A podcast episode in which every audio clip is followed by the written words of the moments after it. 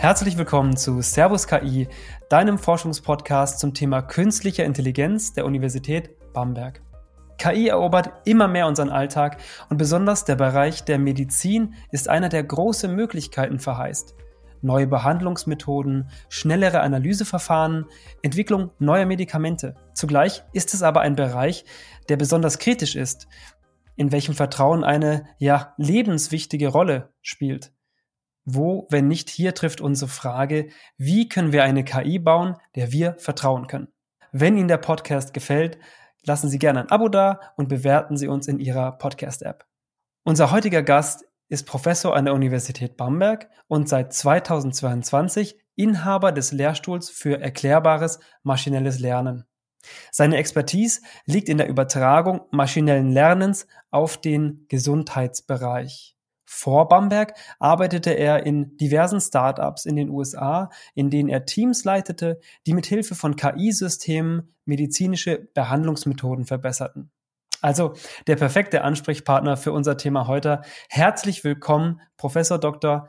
Christian Ledig. Ja, grüß Gott, äh, vielen Dank für die Einladung. Freue mich, heute hier zu sein. Vor drei Jahren hieß es in der Zeitung, künstliche Intelligenz wird die Medizin grundlegend verbessern.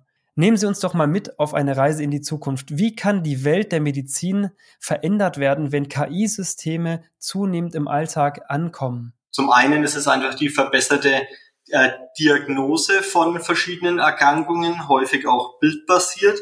Ähm, dann haben wir natürlich ähm, einen sehr großen Bereich der Telemedizin, wo wir sozusagen die, den Zugang auch zum Gesundheitssystem kürzer äh, gestalten wollen. Ein ganz, ganz großer Bereich ist die Medikamentenentwicklung und auch Impfstoffentwicklung. Ich denke, gerade auch in der Pandemie haben wir gesehen, wie getrieben durch KI-Technologie ähm, Impfstoffe zum Beispiel auch sehr, sehr schnell äh, entwickelt wurden und auf den Markt gebracht wurden, was ohne KI in der Geschwindigkeit vermutlich nicht möglich gewesen wäre.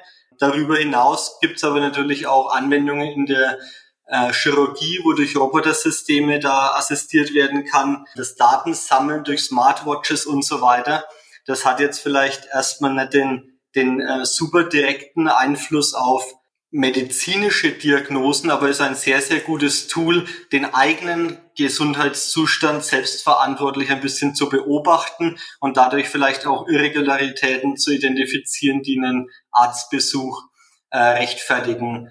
Darüber hinaus glaube ich auch, dass, äh, dass diese, diese Smartwatches und diese Tools einen sehr wertvollen Beitrag leisten, um einfach gesünder, aktiver, sportlicher, selbstverantwortlicher auch äh, zu leben und dadurch vielleicht auch die gesunden Jahre dadurch auch zu vergrößern. Da waren jetzt ja auch Sachen dabei, die unter das Motto Digitalisierung vielleicht noch mehr fallen als jetzt als wirklich KI. Wenn wir jetzt nochmal direkt rein das Thema KI und maschinelles Learning äh, nehmen im medizinischen Bereich.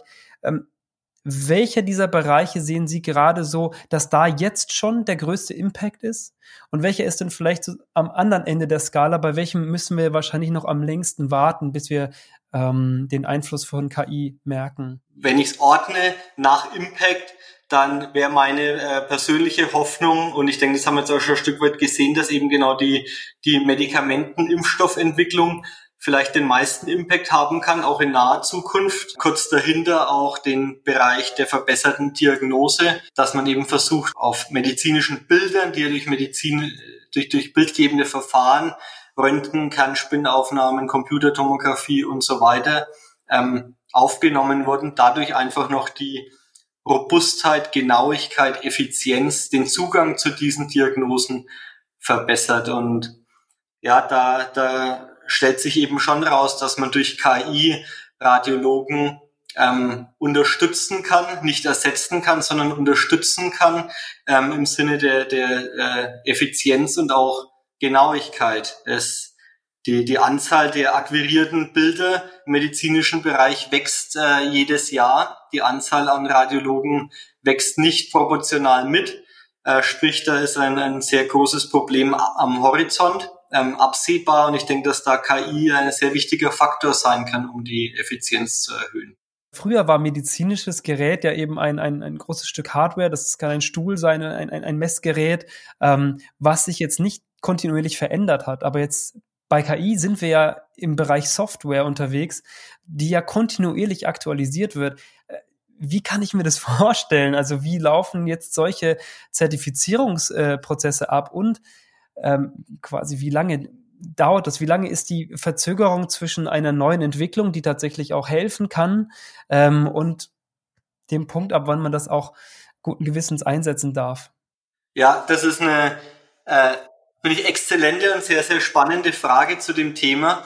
Es ist also tatsächlich so, dass vieles von diesen ähm, Regularien eben genau aus der Zeit kommt, wo Medical Devices, medizinische Geräte vornehmlich ähm, eben was zum Anfassen, Geräte auch waren. Es ist momentan tatsächlich so, dass die zugelassene Software tatsächlich nicht kontinuierlich aktualisiert werden oder sich verändern.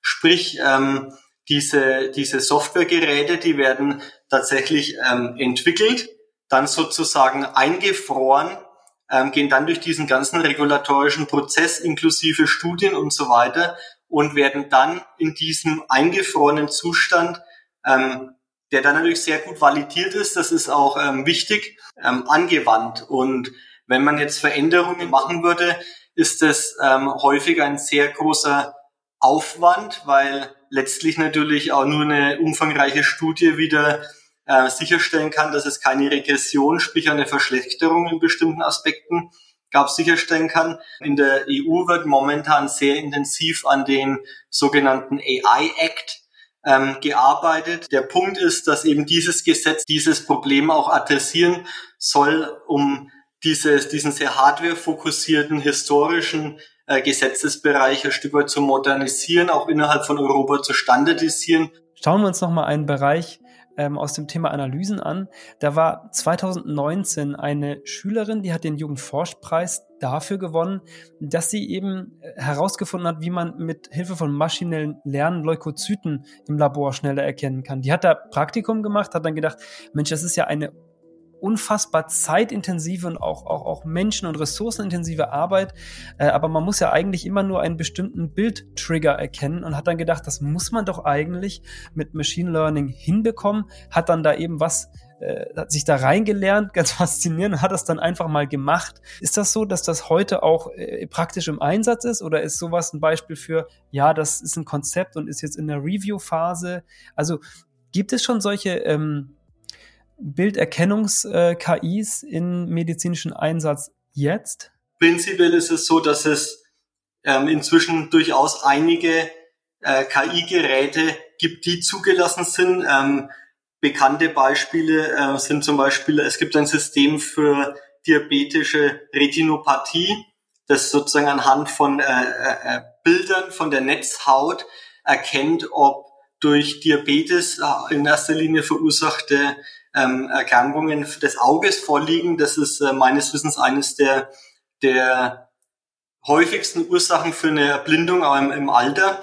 Und da kann man eben durch KI sehr gut äh, screenen und, und den Gesundheitszustand des Auges äh, feststellen. Und, und das ist sozusagen ein System, das zugelassen ist, das ver verwendet wird. Es ist immer wichtig, auch im, im Kopf sozusagen zu behalten, ähm, auch was der wirtschaftliche Nutzen von so einem System ist, weil wie bereits angedeutet, dieser Zulassungsprozess ist sehr kostenaufwendig, natürlich auch sehr ressourcenintensiv, so dass nicht alles, was wissenschaftlich interessant wäre oder auch im Einzelfall hilfreich wäre, am Ende äh, ökonomisch so interessant ist, um durch diesen Prozess zu gehen. Also gar nicht mal der äh, die Entwicklung oder die Herstellung dieses Tools, sondern tatsächlich dieser Legalisierungsprozess, dass man das verwenden darf. Das ist das teure. Habe ich das richtig verstanden?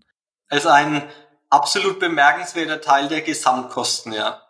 Und wäre das vielleicht etwas, was sich verbessern könnte mit diesem neuen AI Act? Da ist jetzt ein bisschen früh zu, zu, zu kommentieren, aber ich denke, es ist wichtig für, für uns auch im Kopf zu behalten, dass man natürlich äh, Sicherheit ein Stück weit und Rigorosität auch durch Gesetze ähm, einfordern kann, aber dass die Kehrseite von vielleicht einer Übertreibung auf dieser Seite eben sein kann, dass anderweitig schon hilfreiche Technologie nie Marktreife erreicht. Das ist sehr interessant, dass Sie das gerade nochmal so sagen. Es ist vielleicht ein bisschen äh, sprödes Thema, aber es ist etwas, was wir so gar nicht kennen aus dem Konsumerbereich, wo ja Updates durch die Luft kommen, für uns auch ohne Aufpreis und Zusatzkosten und wir es gewohnt sind, dass eben neue Features, wenn die einmal gemacht sind, digital kopiert sich kostenlos so fast. ähm, wo ich jetzt gedacht hätte, das wäre im medizinischen Bereich auch so, aber das scheint ja dann doch ganz anders zu sein da. Ja, es ist eben häufig so und da ist dieser, diese EU, dieser EU AI Act natürlich schon auch wertvoll, dass man zumindest europaweit ein Stück weit einen gesetzlichen Rahmen hat. Wenn man sich dann natürlich aus Europa hinaus bewegt, ähm, dann gibt es vielleicht im asiatischen Bereich oder auch in den USA oder so jetzt aus europäischer Sicht wieder andere äh, regularische Voraussetzungen, die separat zu erfüllen sind. Da ist oft der Overlap schon groß, aber die Zulassung erfolgt erstmal in, in den verschiedenen äh, ähm, Wirtschaftsregionen sozusagen separat und äh, muss sich natürlich dann für ein wirtschaftlich orientiertes Unternehmen auch separat irgendwo rechtfertigen oder rechnen. Ja.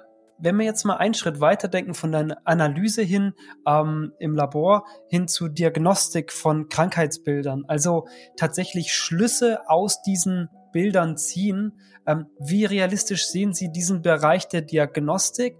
Sind KIs dazu in der Lage, auch diese nötigen Zusammenhänge zu verstehen? Wie viele müssen sie überhaupt verstehen? Eine Diagnose ist ein sehr formaler medizinischer Begriff, der sehr wichtig ist für den Patienten, weil die Diagnose die Behandlung natürlich maßgeblich beeinflusst. Ich denke, da ist es sehr wichtig, einen äh, Menschen, einen Experten ähm, in der Schleife zu haben, der oder die ähm, alle Informationen in Betracht zieht und eben eine Diagnose erstellt, die dann auch entsprechend belastbar ist. Ich denke aber, dass KI-Systeme, und da möchte ich vielleicht kurz den Rahmen schließen, auch zu dem Beispiel vom Zählen oder, äh, oder Bewerten von, von äh, Leukozyten oder auch in der Pathologie wird da auch sehr viel gemacht, wo man eben den Menschen schon sehr unterstützen kann, indem man da zum Beispiel äh, Objekte oder Blutzellen äh, zählt, ähm, die Form bewertet, Statistiken von ähm, einem, einer bestimmten Probe bewertet und dadurch sozusagen ähm, Merkmale aus den Bildern in einer sehr objektiven Art und Weise extrahiert, die dann in die Diagnose mit einfließen können. Also als Unterstützung quasi. Ja, und vor allem auch, das ist mir wichtig zu betonen, vor allem auch als objektive Unterstützung. Wenn es jetzt darum geht, in einer bestimmten Probe zum Beispiel Zellen zu zählen, dann wird ein validiertes KI-System immer die, die, gleiche Anzahl für diese Probe zählen. Ähm, Menschen sind äh, da variabler. Ähm, das ist jetzt nicht in einer, wertenden äh, Sinnweise zu verstehen, aber, aber Menschen werden nicht immer zum gleichen Ergebnis zu kommen. Das hängt von der Tageszeit ab, das hängt auch vom Workload ab, das hängt von ganz vielen Faktoren ab, wo diese konsistente Einschätzung von medizinischen Sachverhalten, wenn auch sicherlich nicht immer richtig, aber konsistent, äh, auch viele Vorteile mit sich bringt. Stellen Sie sich vor, Sie werden in, in, in Bamberg in einem äh, in einer Praxis behandelt oder in Nürnberg oder in München oder in Berlin oder in Hamburg und Sie bekommen überall äh, zumindest die gleiche objektive Einschätzung von Ihrem Bild supplementiert durch die von einem Experten. Diese Objektivität, glaube ich, birgt sehr viel Potenzial. Wie sehen Sie mh, hm, die Chance auf Erklärbarkeit oder die Rolle von Erklärbarkeit, wenn ich jetzt, auch wenn wir sagen, die Diagnose selbst, das ist noch in ferner Zukunft, äh, auch wenn ich das als nur als Assistenzsystem verwende, ist es doch irgendwie wichtig, dass sich die KI für mich erklären kann. Also beim Zählen ist irgendwie klar, aber äh, wenn die einen Schluss zieht, hey, das sieht nach einem Tumor aus, würde ich doch gerne wissen, warum oder vielleicht welchen Part hast du denn identifiziert als so für die Interaktion zwischen dem Experten und der KI und aber auch mit dem Patienten. Ja, das ist ein sehr, sehr wichtiger, aber auch sehr komplexer Bereich wieder. Ähm, Erklärbarkeit, es hängt sehr viel davon ab, wie die Situation sozusagen ist. Wem wird was erklärt. Ähm, ist ein großer Unterschied, ob man zum Beispiel eine KI-Entscheidung auch dem Arzt oder der Ärztin ähm, erklärt oder dann auch über Patientenkommunikation letztlich nachdenkt. weit verbreitete und auch durchaus sinnvolle Methoden sind generell eben, wenn man zum Beispiel bei Bildern schon versucht, die Möglichkeit zu haben, zu äh, per Highlight zu sagen, welche Regionen die Entscheidung getrieben haben, welche Regionen auffällig sind. Dann kann man genau die Regionen visuell nochmal bestätigen. Häufig ist es auch gut, Wahrscheinlichkeiten mitzukommunizieren, sprich ähm, auch nicht vorzugeben, dass eine Einschätzung 100% richtig ist, sondern man so sagt wie ähm, von 100 vergleichbaren Fällen hatten 85 das und 15 das. Dann ermächtigt man auch den Patienten oder die Ärztin, da subtilere Abschätzungen auch zu treffen und das Risiko besser, besser einzuschätzen, ohne die Erwartung zu haben, dass irgendwas 100 Prozent äh, korrekt ist.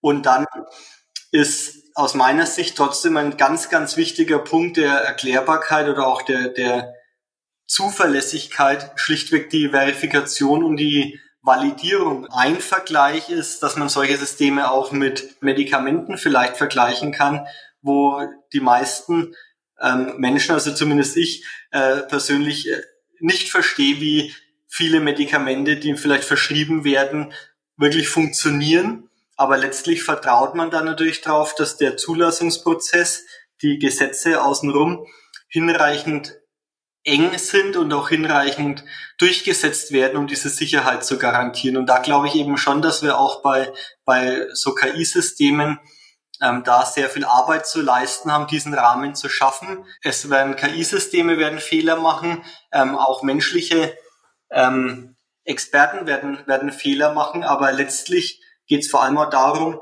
diese Fehler zu reduzieren und zu reduzieren im Zusammenspiel von KI und Mensch. Und da ist es äh, wichtig, Vorteile und auch Risiken möglichst objektiv gegeneinander auch abzuwägen und das so zu kommunizieren, denke ich. Als Patienten vertrauen wir unseren Ärzten äh, unsere Gesundheit, manchmal unser Leben an. Fehler, wie wir die von den Chatbot von OpenAI oder von Microsoft kennen, wären halt hier unter Umständen tödlich.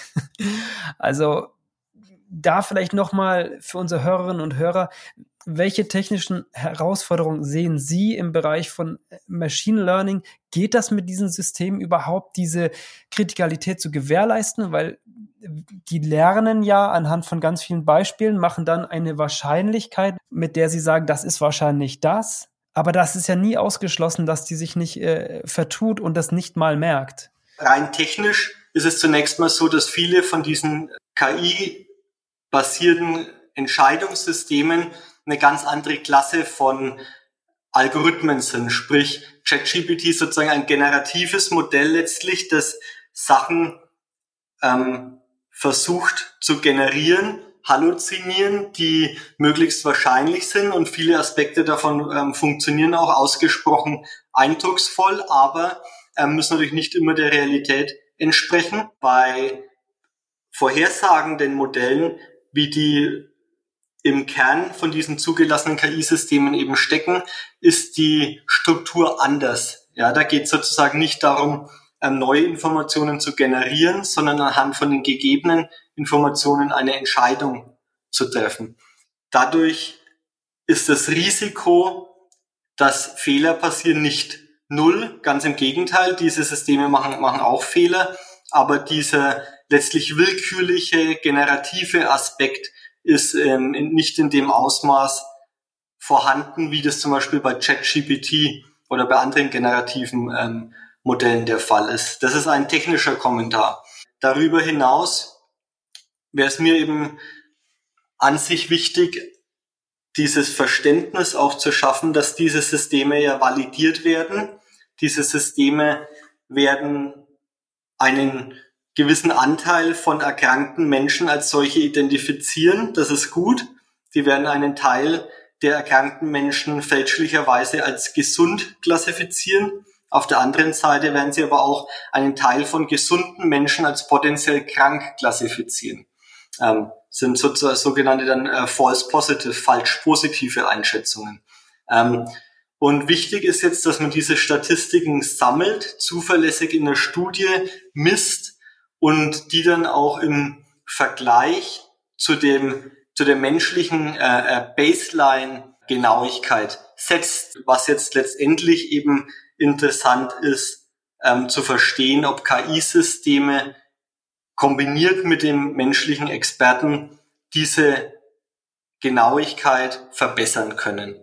Ist es ein Forschungsbereich, ähm, auch Medikamente zu entwickeln, die tatsächlich ähm, fast personenspezifisch äh, äh, generiert werden können? Also, dass ich sage, ich habe jetzt eine DNA, vielleicht auf die Person, aber vielleicht auch auf Leute, die jene Marke haben genetisch äh, und die sprechen auf jetzt das Medikament, was wir entwickeln, wahrscheinlich sehr gut an. Und für andere Leute, die eine andere DNA haben, würden wir das gar nicht verschreiben. Ist das was, was ähm, mit KIs irgendwie entwickelt werden kann?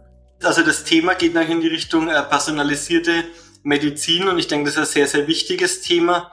Ähm, und in welchem, auf welchem Level sowas am Ende verantwortungsvoll und auch wirtschaftlich effizient äh, durchgeführt werden kann, kann ich zu dem Zeitpunkt äh, nicht beantworten. Ein großes Problem oder Herausforderung gerade in der Krebstherapie ist, dass es natürlich nicht nur einen Lungenkrebs oder einen Darmkrebs oder ähm, einen Brustkrebs gibt, sondern es gibt ganz, ganz viele verschiedene Unterkategorien von äh, Krebstypen, die entsprechend eben äh, typisiert werden müssen und entsprechend dann gezielt äh, behandelt werden können. Und viele von diesen äh, äh, Typen sind extrem ähm, selten.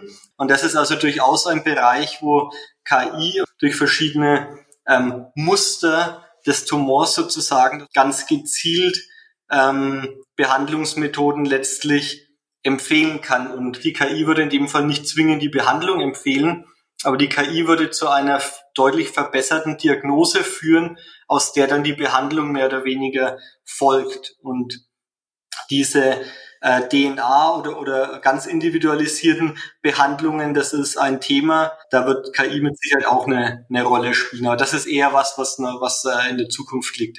Kommen wir vielleicht noch zu einem ganz anderen Bereich und zwar ähm, jetzt haben wir viel, wir haben über Analyse, wir haben über Diagnostik und über Behandlungsmethodik geredet.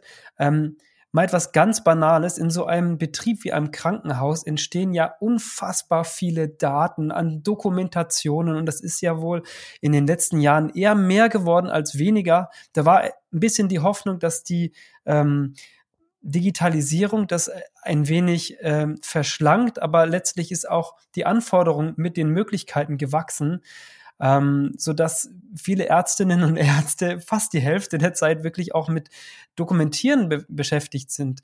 Wäre das da eine Möglichkeit, mit KIs einfach massiv Daten durchzucrunchen, ähm, äh, Sachen schnell aufzufinden, äh, vielleicht auch einfach reinzudiktieren und dann entsprechend schon zu sortieren, dass das aufgearbeitet wird? Ist das was, was ähm, im Fokus steht und was, was äh, machbar wäre? An dem Problem wird gearbeitet. Es gibt viele Firmen, auch kleinere Startups, die sich, die so ein Problem, weil es präsent ist, ein großer Markt ist, äh, das lösen wollen.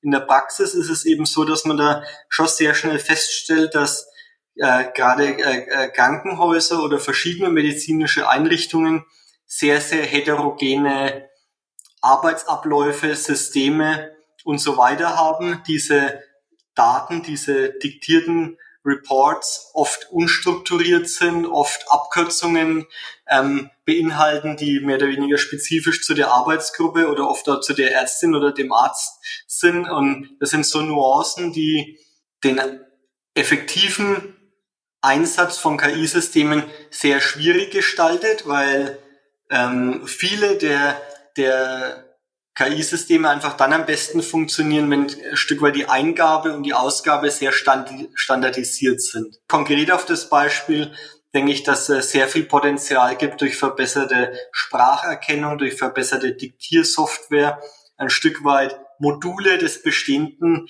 Arbeitsablaufes zu ersetzen, individueller zu verbessern. Aber das gesamte System zu ersetzen ist häufig Technisch wäre das bestimmt möglich, aber in der Praxis ist es so, dass diese ähm, Krankenhäuser oder Einrichtungen natürlich täglich extrem belastet sind, ja, und solche Systeme dann auch auszutauschen ähm, oder zu verändern, ist, hat häufig einen Eingriff in den, das Alltagsgeschäft, der dann finanziell oder einfach durch Zeit ähm, nicht vertretbar ist oder nicht auf die lange Bank geschoben wird, sehr schwierig. Es wird sehr interessant sein, wie sich das vielleicht verbessert oder verändern kann, auch jetzt mit der Einführung von sowas wie der elektronischen ähm, Patientenakte, wo man ein Stück weit einen, einen Rahmen schafft, um sowas vielleicht zentral zu standardisieren ähm, und dann dadurch eben ein Stück weit vielleicht einen Rahmen schafft, in dem man sowas in der Zukunft besser angehen kann. Es ist ja ein Stück weit auch äh, an sich eine, eine, eine Katastrophe, dass wenn man zu verschiedenen Hausärzten oder zu generell zu sich verschiedenen Behandlungen ähm, hingibt, dass oft die Kommunikation von Vorerkrankungen, Vordiagnosen, Voruntersuchungen eher relativ äh, anekdotisch eigentlich fast stattfindet und häufig dann auch wieder das, das, ähnliche Krankheitsbilder neu untersucht werden. Äh, damit haben Sie eigentlich schon den letzten Punkt mit angesprochen, und zwar ähm, Privatheit der Daten ist ja auch immer ein großes Thema ähm, bei äh, Patientendaten eben. Und ähm, wie sehen Sie das äh, gewährleistet bei, ähm, bei dem Einsatz von KI-Software? Die brauchen ja nun auch einfach viele Daten, um zu lernen. Ich komme wieder auf diese Chatbots zu sprechen, weil man das eben kennt. Aber wenn man die eben ein bisschen trickreich gefragt hat, dann kamen sogar manchmal noch Quellen äh, zum Vorschein und einfach Dinge, die die KI, das Modell eigentlich nicht sagen wollte. Wie sehen Sie das gehandhabt in, in, im Bereich der Medizin? Wie ist das vereinbar, Privatheit der Daten zu gewährleisten und gleichzeitig eben eine starke, also eine schwache KI, aber eine gute, schwache KI zu bauen? Prinzipiell sind die, die Daten, die verwendet werden, um KI-Systeme auch zu, zu trainieren oder zu verwenden, natürlich wie alle anderen Daten auch, ähm, fallen unter den Schirm der, der DSGVO, also der Datenschutzgrundverordnung. Ähm, und Während, und, und dadurch ist ein Stück weit die Sicherheit der Daten, wenn man diese, diese äh, Gesetze befolgt, ähm, natürlich schon gewährleistet. Ähm, ich denke, interessant ist, wie man am effektivsten KI-Systeme tatsächlich auch bauen kann, im Hinblick auf die Tatsache, dass viele der wertvollen Daten ja in verschiedenen Silos eben durch diese, durch, durch Datenschutzverordnungen auch ähm, gesichert lagern. Kann man äh, die, dieses Lagern, könnte das eben auch auf dieser Patientenkarte sein, dass ich sage, ich habe einen Datencontainer ähm, und dort sind jetzt diese ganzen äh, Patientendaten und ich kann die zur Verfügung stellen, wenn ich möchte, für ein KI-Lernprojekt. Dann gibt's da eine Schnittstelle und die anonymisiert das irgendwie äh, und dann könnten die Forschenden ähm, die Schlüsse ziehen, ohne dass ich äh, persönlich jetzt da ähm, zu sehen wäre mit meiner Diagnose. Sie haben das Stichwort schon Anonymisierung äh, verwendet. Also es gibt einen Unterschied zwischen Anonymisierung und Pseudonymisierung, ähm, wo man sozusagen beim Anonymisieren ähm, alle Daten schlichtweg entfernt, die den das Individuum als solches identifizieren könnten. Nach der Anonymisierung sind die Daten dann auch äh, erstmal nicht mehr unter diesen Datenschutzgrundverordnungen ähm, abgedeckt. Das heißt, die kann man dann auch relativ frei verwenden. Ähm, dann ist eben natürlich entscheidend, wie wertvoll sind die Daten noch, nachdem man ähm, diese individuellen Identifier auch ähm, entfernt hat. Ähm, ein zweiter sehr interessanter Punkt ist dann eben die, die Daten durch Pseudonymisierung zu verändern, so dass man sozusagen nicht mehr das Individuum identifizieren kann, aber schon unter Umständen noch weiß, welche Daten zum Beispiel zusammengehören oder den Wert der Datengrößen als erhält, ohne das den, die einzelne Person zu identifizieren. Ein weiterer Schritt, der, der wird auch bereits verfolgt, ist, dass man sogar versuchen kann, diese Daten in synthetischen Modellen abzubilden, wo dann sozusagen die einzelnen Datenpunkte überhaupt nicht mehr ähm, unabhängig von der Anonymisierung oder Pseudonymisierung identifiziert werden können. Es gibt ja in der Regel ähm, auch die, den Anspruch auch zu Recht, dass Individuen das Recht an den Daten wieder zurücknehmen können und dadurch natürlich auch das Recht haben, dass diese Daten wieder ein Stück weit entfernt werden aus diesen KI-Systemen und so. Und, und, und das ist technisch ein sehr, sehr schwieriges Problem natürlich auch, dass wenn diese KI-Modelle mal erstellt waren und Zugang zu den Daten hatten, das sozusagen ein Stück weit wieder rückgängig zu machen. Das ist ein Beispiel für ein technisches Problem, das äh, ähm, Schwierigkeiten bereitet, um solche äh, Datenschutzverordnungen umzusetzen. Aber ich denke, das macht die Entwicklung technisch nicht einfacher, aber macht sie möglich, äh, während man auch die Privatsphäre schützt. Wenn wir jetzt äh, drei Sachen aussuchen müssten, die unsere Hörerinnen und Hörer mit nach Hause nehmen, was wären diese drei Dinge zum Thema KI in der Medizin?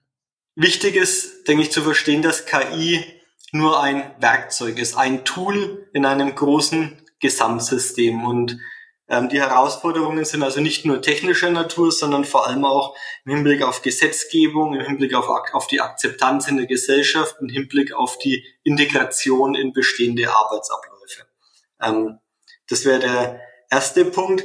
Ich denke, der zweite Punkt ist trotzdem das Statement, dass äh, KI in der Medizin extrem großes Potenzial hat, um die Effektivität aber auch die, die äh, Genauigkeit zu verbessern.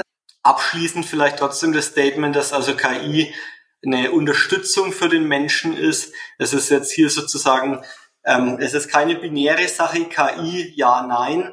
Äh, KI ist ein großer Begriff für äh, Methoden, die meistens was mit, mit äh, Logik oder Statistik zu tun haben, die es schon seit vielen Jahrzehnten in verschiedenen ähm, Formen gibt und die jetzt momentan halt nur einen, einen ähm, Grad erreichen, wo sie, wo sie für viele praktische Anwendungen interessant werden. Aber letztlich ist es ein Teil, ein Werkzeug unter vielen und die Zusammenarbeit mit den Menschen ist da sehr wichtig. Der Mensch wird die Diagnose, denke ich, für sehr lange Zeit machen und nicht das KI-System. Aber die Diagnose ist hoffentlich objektiver, dadurch noch und noch zuverlässiger.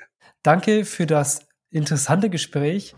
Liebe Hörerinnen und Hörer, ich hoffe, dass Sie auch hier neue Impulse mitgenommen haben für das Thema KI in der Medizin. Wenn Sie mitmachen möchten oder Fragen haben, melden Sie sich doch einfach unter servus-ki.uni-bamberg.de. Sie finden uns darüber hinaus auch auf LinkedIn oder YouTube. Dort einfach Servus-KI Podcast eingeben. Vielen Dank fürs Zuhören. Bis zum nächsten Mal.